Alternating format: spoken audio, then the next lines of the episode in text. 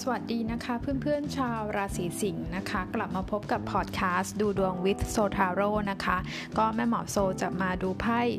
พลังงานประจำสัปดาห์ให้กับเพื่อนๆชาวราศีสิงห์นะคะ ของสัปดาห์ที่ 30 มีนาถึง 5 เมษายนนะคะ แล้วก็จะมาหยิบไพ่ Oracle ความรักให้กับเพื่อนๆด้วยนะคะ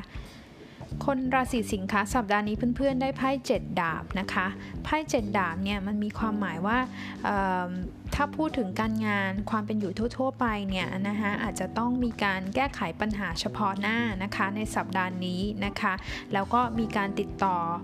พูดคุยสื่อสารนะคะกับหลายๆ คนเลยผ่านทางโลกออนไลน์ก็ได้นะคะ หรือว่ามีการสัมภาษณ์ก็ได้นะ แต่มันจะเป็นการสัมภาษณ์อย่างเช่นสัมภาษณ์งานนะคะ สัมภาษณ์งานผ่าน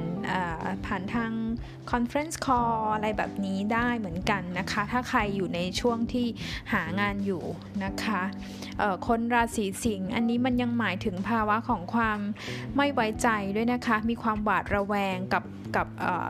หลาย ๆ เรื่องนะคะ โดยเฉพาะเรื่องความเป็นอยู่โรคภัยไข้เจ็บแบบนี้ได้นะคะ ถ้าใครช่วงนี้รู้สึกป่วยๆ ไม่สบายนะคะไพ่เจ็ดดาบมันอาจจะหมายถึงเรื่องการติดเชื้อ แต่ไม่ได้บอกว่าคุณจะเป็นโควิดนะฮะถ้าใครอยู่ใน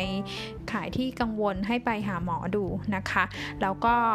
มันหมายถึงการทำงานในการค้นหาข้อมูล หา information ต่างๆ เพิ่มเติมได้นะคะ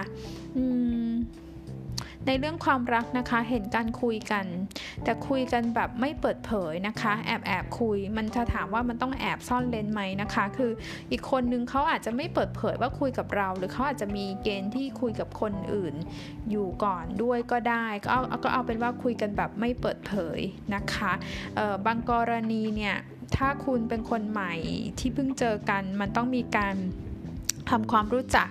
หรือรู้เรื่องราวของเขามากขึ้นนะไพ่ Oracle ของคุณได้ไพ่ getting to know each other นะคะ มันหมายความว่าทำความรู้จักกันมากขึ้นนะคะแล้วไพ่เจ็ดดาบมันเป็นไพ่ของการสืบสอหาข้อมูล สอบถาม อาจจะไม่ได้ถามเจ้าตัวตรงๆ แต่เป็นการถามคนรอบๆข้างเขา หรือคุณอาจจะไปส่องเขาได้นะไพ่ใบนี้ไปส่องเขาทางออนไลน์ เพื่อที่จะดูซิว่าคนนี้เป็นอย่างไรที่มาที่ไปเป็นอย่างไรนะคะสำหรับคนมีคู่มีแฟนแล้วเนี่ยมันก็จะเป็นในลักษณะของการ